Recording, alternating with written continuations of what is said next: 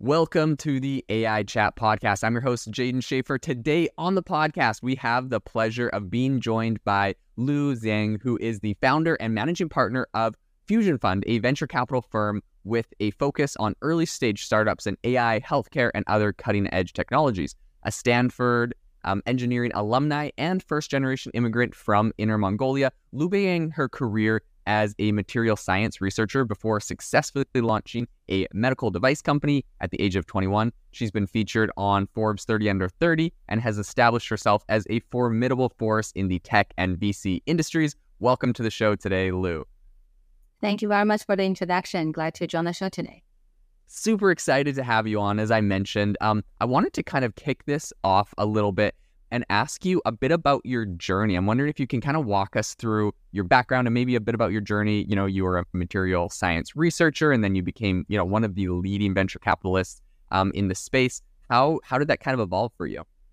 Yeah, thank you. So mentioned briefly, I'm a, I'm a first generation immigrant from Inner Mongolia. So I came to United States in 2010 for graduate school. So our original plan was really just get my PhD from Stanford for material science and potentially become a professor to make my Asian parents proud, which yeah. didn't happen. Sign up to The Economist for in depth curated expert analysis of world events and topics ranging from business and culture to science and technology. You'll get the weekly digital edition, online only articles, curated newsletters on politics, the markets, science, culture, and China and full access to The Economist Podcast Plus. The Economist is independent journalism for independent thinking. Go to economist.com and get your first month free. This episode is brought to you by Shopify. Forget the frustration of picking commerce platforms when you switch your business to Shopify, the global commerce platform that supercharges your selling wherever you sell. With Shopify, you'll harness the same intuitive features, trusted apps, and powerful analytics used by the world's leading brands. Sign up today for your $1 per month trial period at shopify.com slash tech, all lowercase. That's shopify.com slash tech. So uh, everyone knows, heard about the ecosystem of innovation and entrepreneurship in both Silicon Valley and uh, Stanford. So I was really benefiting and also immersed into this experience. One of my patent technology had application for diagnostic of type 2 diabetes. So I was thinking about, okay, this is a great opportunity for leveraging technology innovation to help most people. And uh, around that time, it was back in 2010, 2011, we already applied a lot of data analysis to help us achieve better, accurate, personalized diagnostic result. So that's my journey of transition from a material science researcher to an entrepreneur. And once I started a company, of course, I was a very not non-typical diverse background immigrant female solo founder working on a healthcare company. And went through the whole journey to bring the company from zero to one. And eventually after graduating from Stanford with master and a couple years later I sold my company to a public listed company. Uh, and when I sold it my ownership was 72% so not only I was able to get a majority of the financial return I also was able to have strong negotiation power uh, when I was negotiate this M&A deal that's also the starting point of me thinking about now I have great financial freedom, how I do with this money. I had experience as a founder. I understand how challenge could be for a deep tech and healthcare focused founder to raise money before 2014, 2015. Mm-hmm. I know a great top talent founder. I also want to support founder with immigrant background. So that's how I started to do angel investing, invest in 13 companies in total, got full IPO, five merger acquisition, and later in 2015, officially think about building venture capital firm uh, from the scratch. Really consider this as the second stage of my pursuit on the career, professional career, and also be able to leverage venture capital, leverage early stage investment to support and also bring more good company into the industry. So since 2015, that's what I've been doing, leading Fusion Fund and investing early stage startup focused on healthcare, AI healthcare, enterprise AI network, and industry automation that what an incredible background. Um, you know, I think you're just such an inspiring story for so many people that come from other places. I don't come from very far. I'm, I'm from Canada, so I've immigrated to America as well. Um, but yeah, what an inspiring story of someone that has really kind of had this background built and is really kind of pursuing what you're interested in. Something I would love to kind of pick your pick your brain about and hear about is I'm wondering, you know, like what really inspired you to focus on um, you know, AI in healthcare, and how did you, you know, how did your experience with your medical device startup kind of shape that focus that you have today? Yeah, so though for me, since I was little, I was also thinking about I want to drive bigger impact. Later, I was very lucky to find technology innovation uh, as a very effective tool to achieve that goal. So initially, you know, my background was in material science. My research was more focused on non-on field sensor, lithium-ion battery, all this hardware stuff.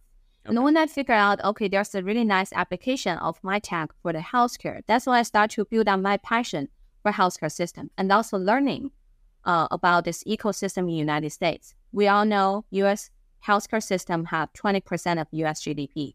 A lot of capital investing into this ecosystem, but on the other side, too, waste of capital, low efficiency, and people complain. And we also eager to see solve this AAA problem, accessibility, affordable, accuracy problem in healthcare sector. So I think the fundamental passion for healthcare really make me think about how to solve this AAA issue and other issue within healthcare sector. Later, we found in order to achieve personalized healthcare service provider, personalized diagnostic result, therapeutic solution, digital biology, digital life science. We need to use data. We need to leverage the power of data and also utilize AI as a super effective tool. So now I know AI is a buzzword. We start to invest in AI since 2017 because of focus in AI in healthcare. I published a report in JP Morgan Healthcare Conference, really just not only just share the knowledge, but also try to encourage more founder and investor joining us to invest in AI in healthcare. Now I think everyone realized healthcare might be one of the biggest industry opportunity for applying no matter it's AI or just the, the buzzword generative AI and it's growing dramatically in the past two years. Yeah, I think uh, that's really incredible. You had that foresight um, and that you've been in kind of the space for a while, of course, b- before the hype and kind of the buzz around this space. And I think, yeah, you really you really picked a very solid use case from all of the companies that I cover and the people I talk to. Like healthcare has some phenomenal opportunities for AI. Um, so that must be really exciting for you to to kind of see that evolving and going. Um, something I would you know be curious on asking you about is you know as someone who is you've been both the entrepreneur and also the investor. You've sat on both sides of the table there. What are qualities that you think are you know really essential for success in an industry like AI that's you know rapidly evolving? Yeah. I know when we talk about AI, of course, you know, algorithm foundation model, whether have a, one of the basics is really important. The good thing is now, no matter is all this API could directly leverage or using the API built on top of it and to optimize your own model, open source opportunity is really good as well. So I think now it's already different stage of competition. The critical piece for founder to think about with that their differentiation is really about access to data and also domain knowledge for the industry. They're focusing on building up the application. Because why we choose healthcare, there's another reason is because AI mm. need huge amount of high quality data to train, to do the training in order to show the full capability of AI. And now if you look at all this vertical application, and we need to have high quality data in order to retrain the model, make it industry specific large language model. I'll have to even say that after probably GPT 3.5, in order to further optimize the performance of the model, the quality of data matters more than the quantity of the data. Of course, you still need a lot of data, but not necessary. Only important matter quality really matters more. So come back to the founder. Whether you have the access to data, whether you have the domain knowledge to persuade, because most of data owned by the large corporate existing industry player, for them to trust you to give you that data set is critical. And essentially building up their own data library. And that will be the true fundamental differentiation of the company. And about, you know, beyond talking only about AI company, I think for AI company, of course, you also want to find the true application solving the industry problem. But I think it's not only for AI. That's a foundation for any startup. You have to solve a real problem your technology could look super fancy, sounds really cool, people like it, but people only pay for the thing they really, really need. So how to still have the mindset of solving a fundamental problem, build the AI on top of it, and eventually really align the interest from with the customer user of your solution. I know AI is a buzzword, but we really look at AI as a tool. When we have a new tool, we should use it everywhere in all different industry, different application but that doesn't mean all industry application gonna generate a huge amount of commercial value to make it venture backable. So it's also important choice for founder to make. Another thing is really come to the AI competition right now. The good thing is developing cost is much lower. So we not necessarily will see new company need to recruit tons of the junior engineering in order to build up the whole product.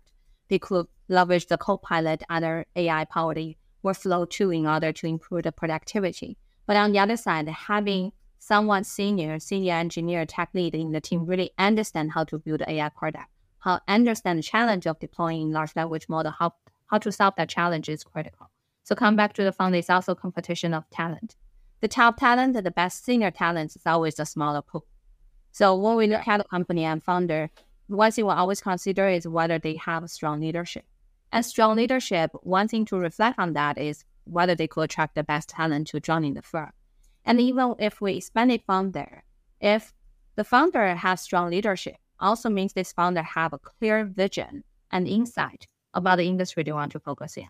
Have long-term planning in terms of how to design the, the structure of the round, which type of investor to work with, the valuation number expectation, be able to combine all those things together, make it so attractive to the best talent in the industry.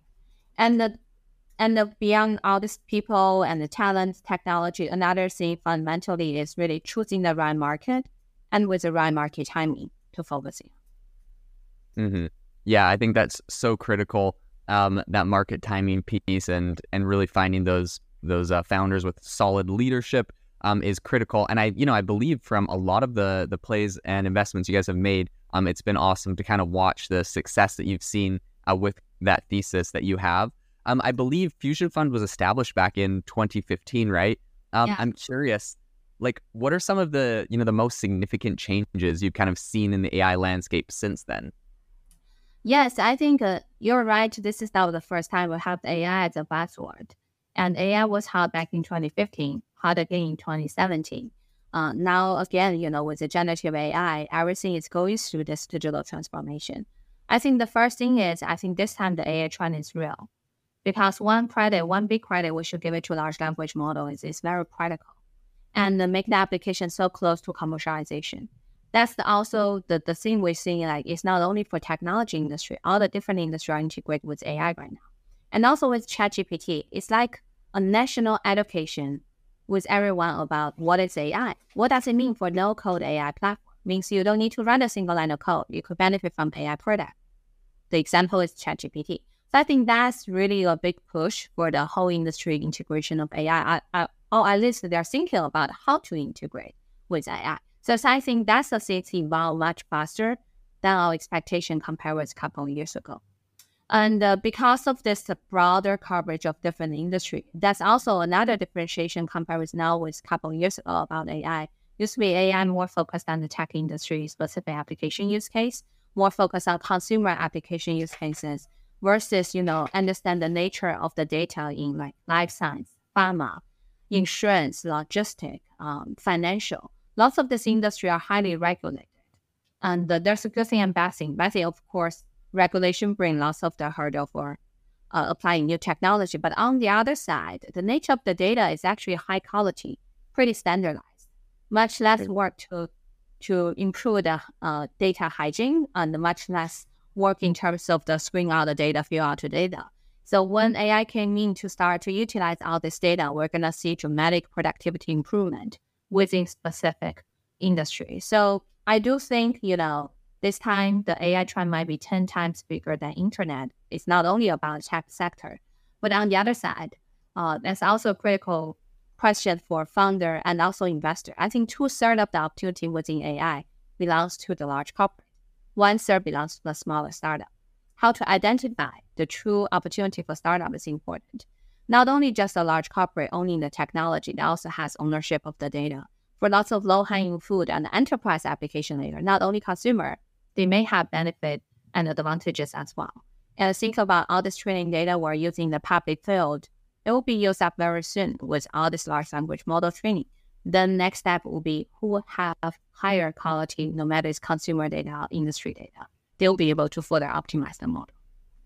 Yeah, I love that. I think that's uh, that's so critical. And uh, yeah, some incredible changes you've seen kind of in this landscape over the the last number of years. But like you mentioned, right, there's still these fundamentals that you've kind of been sticking with from the very beginning um, and uh, they're they're still just as applicable today. Something that I would love to ask you a little bit about, right?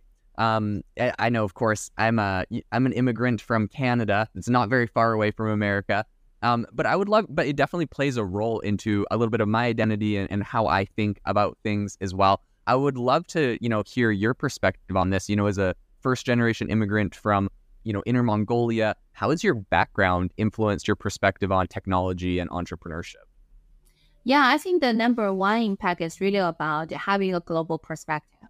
You, you know, yes, your neighbors in Canada, but because you're a Canadian, came to the United States, you also probably have lots of interaction with other so-called foreigner and immigrant. Yeah. I'm actually also have Canadian citizenship. I'm member in the C100. You know, that's a good organization you should consider.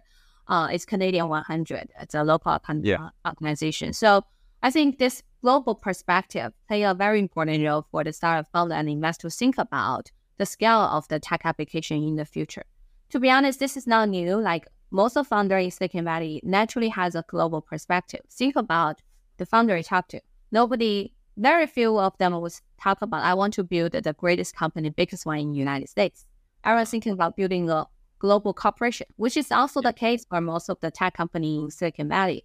But because of the geopolitical issue in the past couple of years, there's more like domestic century in mm-hmm. terms of mindset. I feel immigrant culture still help Silicon Valley continue to maintain this global perspective when they're thinking about the diversity of the data diversity of the use cases, variety of the application opportunity across different continents, not only just in North America. This is critical. Of course, I still think with the AI technology trend, with all this industry application, I think US is the first and the best market uh, for the startup company. But after they grow, you know, within the US market, there are also big opportunity outside US market to continue to uh, grow from there. So I think continue to keep that global perspective is very important. Another thing I feel was uh, immigrant, um, because we came to this country as a foreigner, as a newcomer, we have nothing to be entitled to, and we yeah. have really focused on fundamental of the business. Come back to my journey, I was an entrepreneur. Uh, I, to be honest, I had a harder time to raise capital, which also gave me pressure to try to focus on fundamental of the business, how to generate early revenue how to solve the real problem, establish very strong partnership early on. I think now with this economy cycle, with the, the kind of reset of valuation in the tech industry, even with the buzzword of AI, we should still continue focus on fundamental of the business. We have to make sure this company, no matter it's AI company, non-AI company, to have a sustainable business model, be able to generating blood for themselves, and meanwhile leverage capital of venture capital firm like us in order to accelerating the growth that should be the healthy and also standard growth of how founder working with different capital think about the business. Yeah, I think that's so critical, and uh, I think you you really nailed that. Um, I'm wondering because I know this is kind of a focus for your fund and and some of the things that you're looking on looking at. I'm wondering, especially with your background, right, uh, in in kind of the healthcare space. I'm wondering if you can share some insights on how AI is revolutionizing operations and customer experience in the healthcare industry today. Yeah, yeah, there's so many things, you know. Think about, uh, give you a couple of examples. For example, one thing, it's not directly to the customer, but also to one of the major player in the healthcare service industry itself, physicians. We have this company, they're really, uh, they, they're the leader using AI to automate the medical coding. I don't know how much you know about medical coding, but whenever you see the doctor, after they do the diagnostic and they engage with you, the doctor have to put in all this coding information in order for patient to file for uh, billing and a reimbursement with insurance company.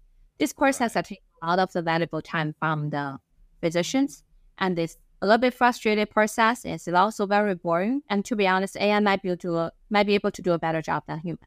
So they just uh, tackle this really pinpoint and using AI to automate the whole coding process. And one of the co-founder was a former ER physician, so he has the domain expertise in order to really train the model, make it super accurate. They're growing dramatically. So that's just the one piece of the whole healthcare service flow. Think about from the consumer side, the patient engagement. And another thing that's about more kind of a not necessary monitoring, but a continuous digital diagnostic. In the future, for us as a patient ourselves, we'll be able to have more efficient and personalized diagnostic services in the future. And another company I like to mention is, you know, during the COVID, we probably all have experience went to a hospital, try to do a CT scan, MR scan if anyone uh-huh. got COVID to a certain stage. And there's a two choice you could make. One is low resolution scan, very fast but a lower resolution. Another is a couple hours high resolution scan. Of course, in order to get high accuracy in terms of diagnostic results, you want to go with high resolution, but it's couple hours. It's not very pleasant experience just lying there and within the machine with lots of noise to try to get an imaging done. So we have a company that uses generative AI to upgrade image quality. So basically, they they were the first one got FDA approval for medical image enhancement. Oh. So think about now you could go to a hospital, you still get five minutes or a couple minutes medical scan with a CT, MRI, PET, and then the software will upgrade it to high resolution right away. So for user, for patient, we're like better, faster, and cheaper. Another thing is lower radiation exposure, which is also safer. Yeah. For hospital, they improve their capacity. They used to only to do probably three scan per day, and now they probably could do 30 scan per day. So this is also another example of how AI integrate into existing workflow in order to help patient, user side, consumer side to the hospital side really aligned value and also got lots of uh, value generating. Essentially, I still feels like I know there are lots of discussion about whether AI gonna replace doctor, nurse, etc. I think essential AI is gonna still serve as a tool. We'll always need human in the loop, but we probably need less human in the loop, and lots of things could be done by machine by AI to improve the productivity and accuracy, and then essentially will provide more higher quality and a more lower cost uh, healthcare service to the whole society. That's amazing. Well, those are some incredible use cases. And, uh, you know, the benefits, like you just touched on there, I think are so exciting, which is, you know, lower ho- uh, healthcare costs for all of society. Like, that's phenomenal. And um, really, I think the, like, like you mentioned with AI, it's really going to kind of help alleviate a lot of the um, doctor shortages, nursing shortages that we have, um, and really help, you know, solve some of those those problems. Um, so, of course, those are really phenomenal use cases. What I would love to ask you about, though, is like, what are some of the biggest challenges and maybe also opportunities that you see in implementing healthcare in AI? And, you know, maybe especially when it kind of comes to terms like data privacy and other areas like that are course. kind of.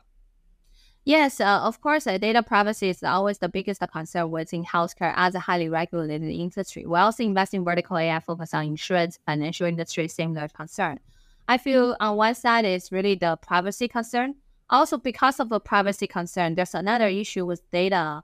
Our data owner within healthcare system is the data data isolation. When we talk about the total amount of data we have in healthcare, that's huge.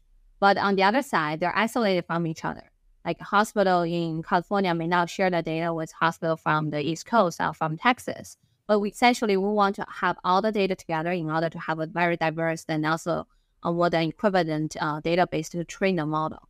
So there's challenge, but also there's opportunity. As you mentioned, for example, we invest in company doing federated learning. That's a AI algorithm people should research on federated learning. What they do is essentially they enable the data owner. For example, I'm a hospital I have lots of patient data. I don't necessarily need to technical, physically move or transfer my data. If I have federated learning in place, then the third party who still train their model on top of my data. So essentially, integrate federated learning will enable hospital be able to kind of share, but not physical share, the data with third party and enable all this AI solution without actually concern about liability and the privacy. Another good thing is essentially all different hospital their data could find a way to be consolidated uh, in the model training. So federated learning definitely is one of the critical solution there, especially now with the generative AI deployment. It's more important to have a high quality, you know, high quality, huge amount of data consolidated for the, the uh, for the model training. So that's one thing. Another thing for specific data privacy, we're also looking at a company, we also invest a company doing the data encryption. So first, they're using AI to help you identify what data in your organization are actually sensitive data. Then encrypt the data from the moment data being collected. Then data being uh, transferred and also processed eventually by AI is out with encryption. That definitely helps solve the data privacy issue. And moreover, you know, there's also communication challenge within the cloud, different layer, Kubernetes integration will have company help with Kubernetes integration as well, have company focus on edge computing solution with the cloud. If you have certain critical data processed on the edge devices, also you don't necessarily need to upload sensitive data to the cloud. So there's more and more technology solution going to help us address the biggest concern within AI in healthcare, which is data privacy and also regulation liability. However, uh, I don't think technology could solve 100% of all the problem. Uh, yeah. We still wanted to see the regulator regulation could tag along and be able to work together with technology solution, provide a better ecosystem for all the innovator, technology owner, and also data Yeah, I think that's so critical. And it sounds like you're working with some really cool teams and projects on some awesome solutions for, you know, admittedly, some of these big problems that we're grappling with um, in AI today. Um, you know, based off of everything you've everything you've seen and you've been working on, you've been in the space for a long time. I would love to ask you, you know, like what is some advice that you would give to aspiring entrepreneurs that are looking to make a meaningful impact in the AI space today? Yes, you know, uh, I know impact investment and also ESG has been a really hot topic in the past couple years. But still, come back to running a successful business, I think they still need to find out the identify a big enough market identify a really pinpoint and be able to apply AI in order to solve the problem. That's the fundamental. Make something people really need. On the other side, I feel all this impact could bring in by just simply improve the productivity and saving the cost. And that's also the two major problem in this industry. So if we use that as a definition, you could find if you could identify good use cases within AI, within healthcare, you're definitely making positive impact. Another thing is talk, talk about technology trend. It's not only generative AI within healthcare. Think about what we got from AlphaFold last year for digital biology. Synthetic biology is evolving super fast right now.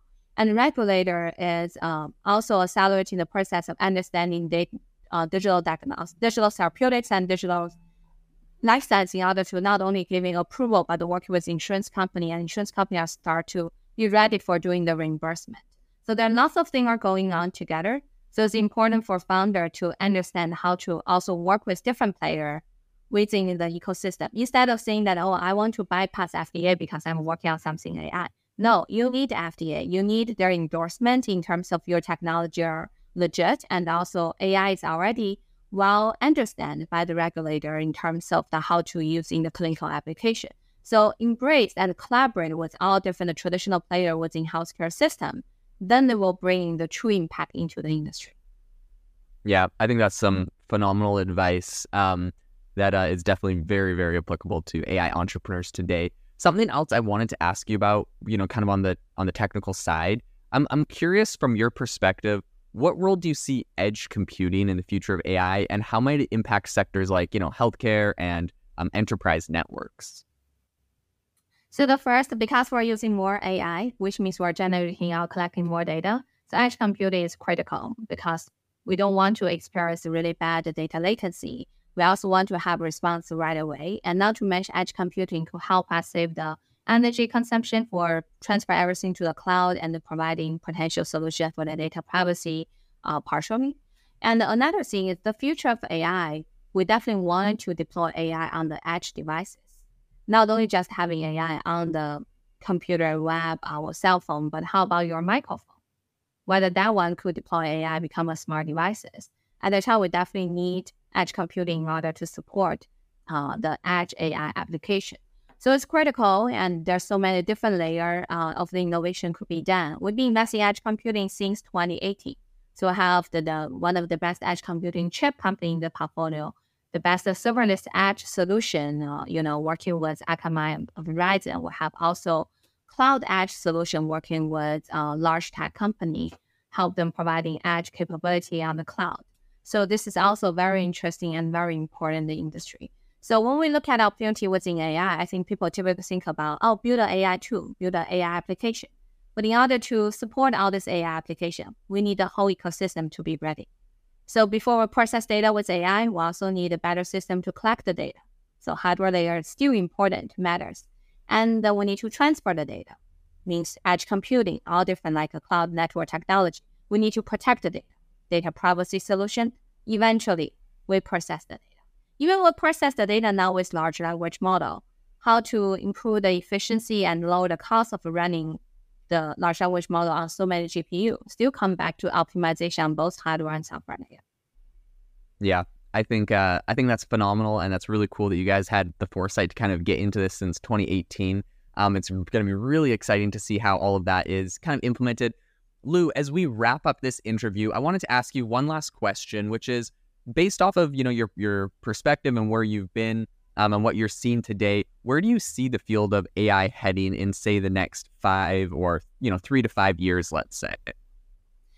I think, as I mentioned, this is a huge trend. This is a real, and in the next three or five years, we're gonna see AI inti- integrated with all different industry. I'm talking about very traditional industry, healthcare, pharma, life science, insurance, financial, logistic, chemical manufacturing, and all this industry have something in common. They have here have historically tons of high quality data being collected but not being utilized.